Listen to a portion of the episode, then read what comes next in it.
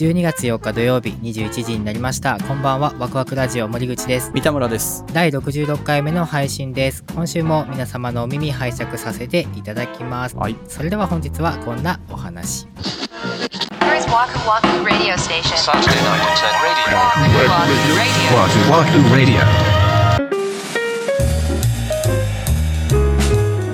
はい。ということで今回はユーロビート解体新書ボリューム2でございます。ボリューム2来るまでかかりましたね。かかりましたね。やれやれやれやれ言われてやっと。重い腰がやっと上がりました。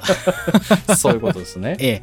あの、はい。ボリューム1をねどこかでやったってことなんですね。ボリューム2があるってこと。は、まあそういうことですね。ずいぶん前の話ですけども、うん。今年の3月13日の配信です。あそうっすか。ええ。第28話「 Back to 90s ユーロビート解体新書」という回だったんですけはあどもなるほど。はい、はいあのねはい子供の頃に聴いていた音楽を紹介した回で、うん。僕がユーロビートっていうねダンスミュージックをずっと聴いていたよというお話をさせていただいた回だったんですけども、わくらじが誇るうん。ナンバーワン再生数ですか？これが。ナンバーワンですね。本当に頭一つ飛び抜けてね再生していただいてて、前回はユーロビートがどんな音楽でどういう歴史背景があるみたいなお話をさせていただいたわけなんですけども、はいはい。まあ、ちょっとおさらいでユーロビートはイタリアで作られてる音楽で、うん。実はそれは日本人がそのほとんどを発注してるんだよっていうような。ああそんなんだったね。ええ詳しくは第28話を聞いていただけたらと思うんですけども、うん。もっとですねこう音楽にフォーカスしたお話をしたいと思っておはい。ります。はい。今日はですねヤマハのシンクルームというですね、うん。本来オンラインセッションをするためのアプリで三田村さんとちょっとオンラインでつないで大変でしたよ。あの森口の音楽スタジオの音をリアルタイムに聞いていただくという新しい試みをしております。ものすごい数の線をつなぎましたからね僕は。ほんまにね超大変でしたね。大変でしたよ。これからですね実際にうん。ユーロビートをですね、まあちょっと触りだけにはなるんですが作っていきたいと思います。え？題しましてユーロビート解体新書ユーロはこう作る。うわーパチパチ。ユーロはこう作る。はい、えーコード進行だったりとか、まあ、テンポ感はなんとなく決めてますけども打ち込みだったりとか細かい音の調整はもうこの収録中に全部行います。えー、すごいおもろユーロビートが完成するまでの過程とうん最後に完成したものをリスナーの皆さんにも聞いていただきたいと思っております。すごいねえ自分でも本当に決めてないんですか細部は？決めてないです。えー、面白ちょっとうまくいくか分かりませんけど、うん早速やっていきたいと思います。これ大事なこと抜けてんじゃないですか？何でしょう？タイトルは何なんですか？あ、タイトル、タイトル最後にじゃあ三田村さんにつけていただきましょう。あそっちパターンね。ええ、そういうことにしましょう。はいはいはい。はい、それでは最初に曲の基礎作りうん。ですね、曲の基礎というとやっぱドラムになりますのでそこから打ち込んでいきたいんですけどもちょっとそこからやってるとだいぶちょっと時間食いそうなんでドラムパートは僕がいつも使ってる、うん。まあ、プリセット自分で作ってるのでそれを使いたいと。できたものはこちらっていうやつですね。はいそれをちょっとさらっと、まあ、聞いていただきましょう、はいまあこんな感じですね。まあまあ早いですよね。そうですね。テンポは147に設定しております。はいはいはい。ユーロビートは皆さんもおなじみの四つ打ちというリズムが基本になってます。うん。16ビートで1小節に四分音符がドンドンドンドンってこう4回続くリズムのことですね。はい。はい。で、まあ基本のドラムパートはこれで、まあ、いくとしまして、次の基礎作り、2つ目はですね、うん何でしょう？ベースねはい、ベースね。はいベースはね、ドラムと一緒の、まあいわゆるリズム体じゃないですか。うんうん。まあ一般的にね、あんまり目立たへんのですけど、うんまあ、曲をこう円の下で支えてリズム感を決めてくれるような、まあ、重要なパートだと。ユーロビートでベースあんまり印象ないかも。そう。で、まあ、ユーロビートでいうベースっていうのは、まあ、結構いろんなパターンはあるんですけども、うん。今日は一番究極に簡単な、えー四つ打ちのバスドラムの裏におー。2拍目と4拍目にこう打っていくようなはいはいはいイメージのベースを FM シンセサイザーのうんシンセベースっていう音ですね。ポワーンってやつ？えっとね、ユーロビートで使うのは結構アタック感強い音ですね。ちょっと角が。はいはいはいはいはい、うんでは、ちょっとリズム回して入れていきますね。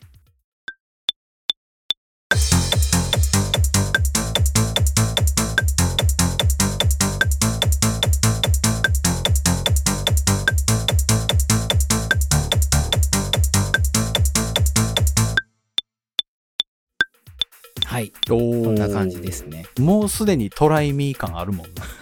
そうですよね。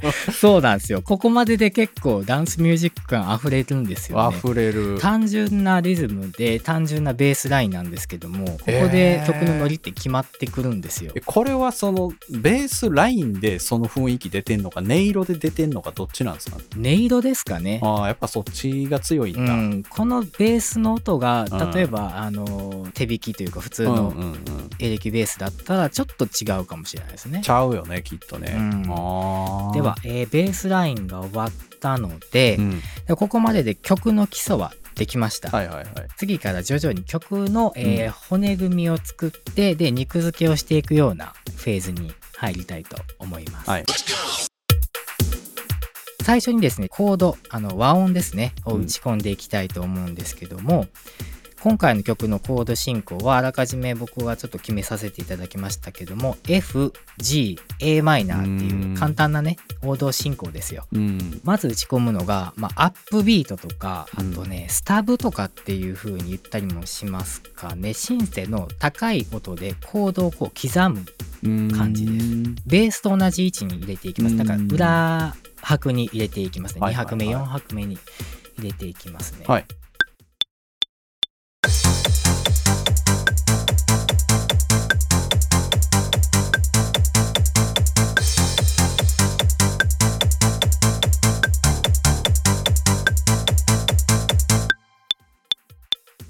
ちょっとこう刻む感じ、うん。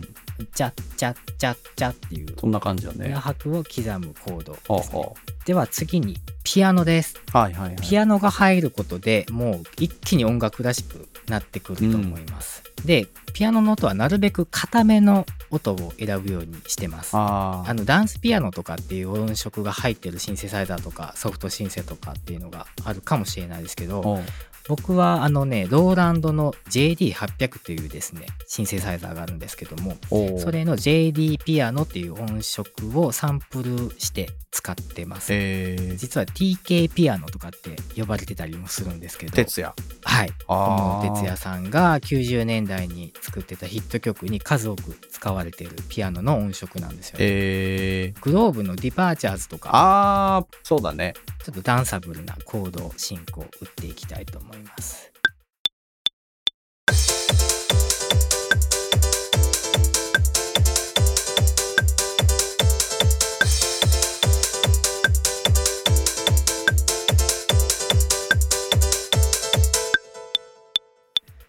はい。なるほどね。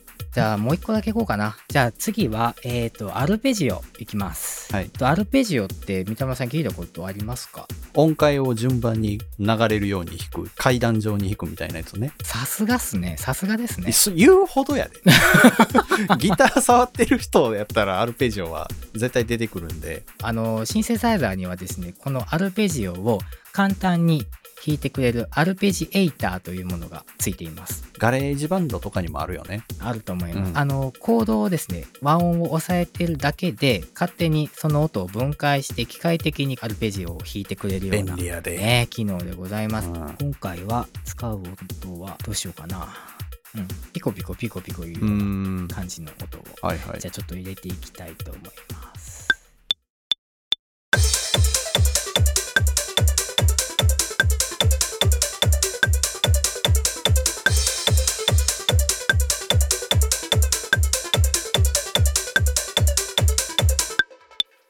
はい、うん。じゃあここまででうん。アップビートとあとピアノでアルペジオっていう風うん。に一気にこう3つ入れていきましたんでここまででですね一回聴いていただきましょうかね。はいはいはい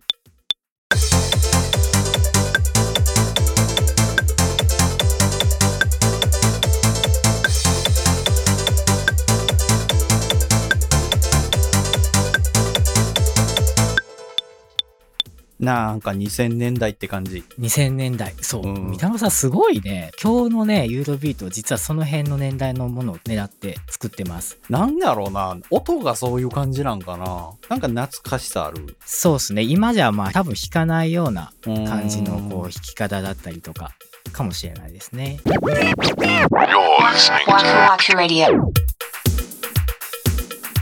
さあということで曲の肉付けまで終わりましたので、まあ、だいぶ曲としては出来上がってきたんですけど早いね。早いでしょ？早いね。で次はですね曲にこうちょっと華やかさをあつけていく作業ですねちょっとこう広がりを持たせたりとかでは次にストリングスを入れていきます、はい。ストリングスまあストリング弦ですねうん。あのバイオリンとかビオラとかチェロとかねコントラバスとかの弦楽器をこう重ねた音色がストリングスうん。です。まあこれは音に厚みを持たせるためによく入れられるんですけども、まあダンスミュージック、まあユーロビートは余計そうだと思うんですけど、あんまりこう厚く入れるとのっぺりこうしてしまうんで。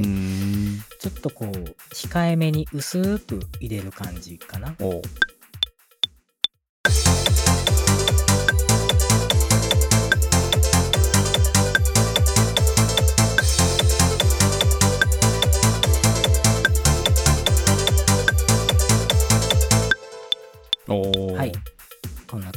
うん、広がった。広がりましたね。うんこれでもうここまで来るともう曲として OK かもしれないですねうん、。確かに。うん、ここでもうボーカルが乗って歌っててもまあうん。大丈夫かなぐらいには仕上がってきたんですけども、まあ、今日作っているのはユーロビートです。うん。ユーロビートたるもの忘れてはならない音がございます。わかった。はい。リードのシンセサイザー。そうです。さすがでございます。新生ブラスですあねの。、ブリブリしてるやつ。あの、ユーロソウとか、ユーロブラスとかって言われる場合もありますけども、はい。あの、ユーロビートの曲のもう看板と言っても過言じゃないですね。ううん。あれがあってこそのユーロビートっていう感じですね。あの、アグレッシブな、ちょっとこう、尖ったようなアタック感の強い音色ね。ああ、そうね。うん、このねリフでこの曲のかっこよさって決まるところがあると思うんですよね。まあ確かに。でこれがかっこよくないとユーロビートって言っちゃいけないような感じだよね。言っちゃいけない。そこまで、そこまで言ってしまう。いやでも そうっすねでも今日はですねちょっと意図的に簡単に作ってるんで、はいはいはい。ピアノを結構動かしてるんですよね。うんちゃんちゃんちゃんちゃんちゃんっていう感じで動かしてるんであんまりねこのシンセのフレーズも動かすとちょっと喧嘩しちゃうので、えーコードをベースにした感じのリフっぽいものを入えーれていきたいなと。なるほど。難しいなあー難しいね。難しいなまあ、そうれ顔やからね、もう。いけるかな？いけるかな？よし。では、緊張の一瞬いってきます。はい。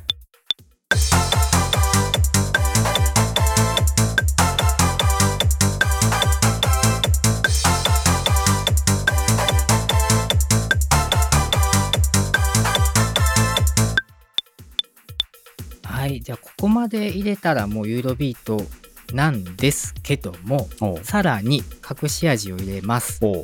えっと、さっきのね、あの、シンセのフレーズで、こう結構隙間があると思うんですよね。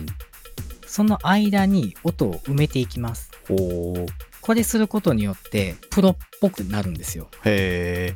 はい。で、えーっと、どうしようかな。ちょっとそのコードとコードの経過音みたいな感じで、うんちょっとリードっぽく打っていこうかな。ちょっとだけこれはテンポを落とします。あ、裏技。裏技、これができるんです。打ち込みっていうのはね。なるほどね。それはずるいな。はい、147が、まあ、この曲の設定値なんですけども、まあ、このちょっとリードっぽく打ちたいので130まで下げますああ、そんなにガツンとは下がるわけじゃない。そうですねあんまり下げすぎると逆に弾きにくくなっちゃうのでちょっと、まあ、10少し下げましたかねはいはい。はい、じゃあそれでちょっとやっていきたいと思います130で弾いていきます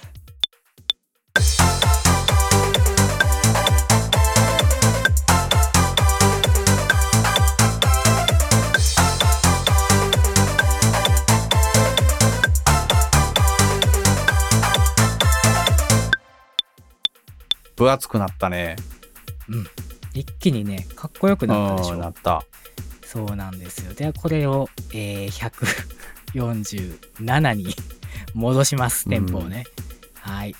えー機械が勝手に130で弾いたフレーズを147にこう、うんちゃんと伸ばしてくれたので、曲としてこれでもう完成と言っていいですかね。これで完成にさせていただきます、今回は。ユーロビート完成。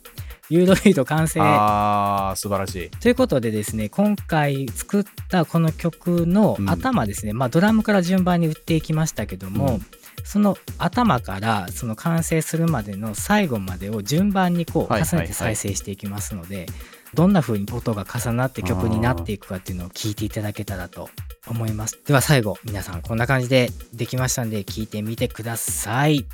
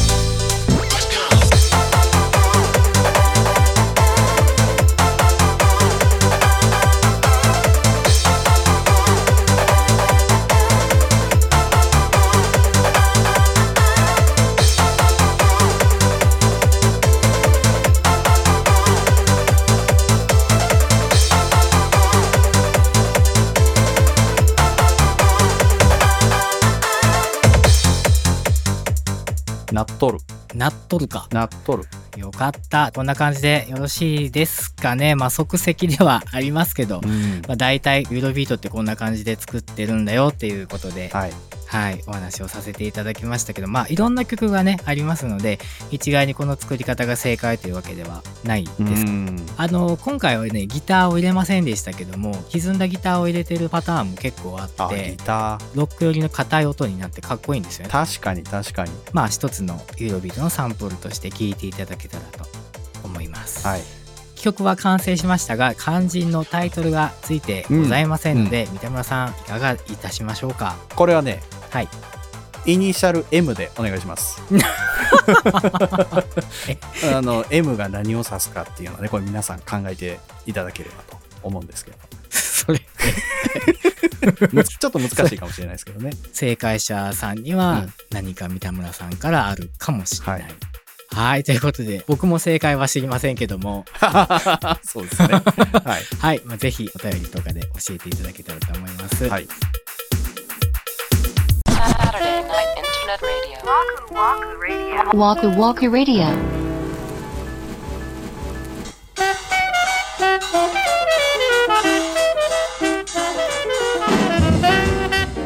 はい、今週のワクワクラジオそろそろお別れの時間が近づいてまいりました。今回はユーロビート解体新書ボリューム2ということで、ユーロビートの作り方についてお話をさせていただきました。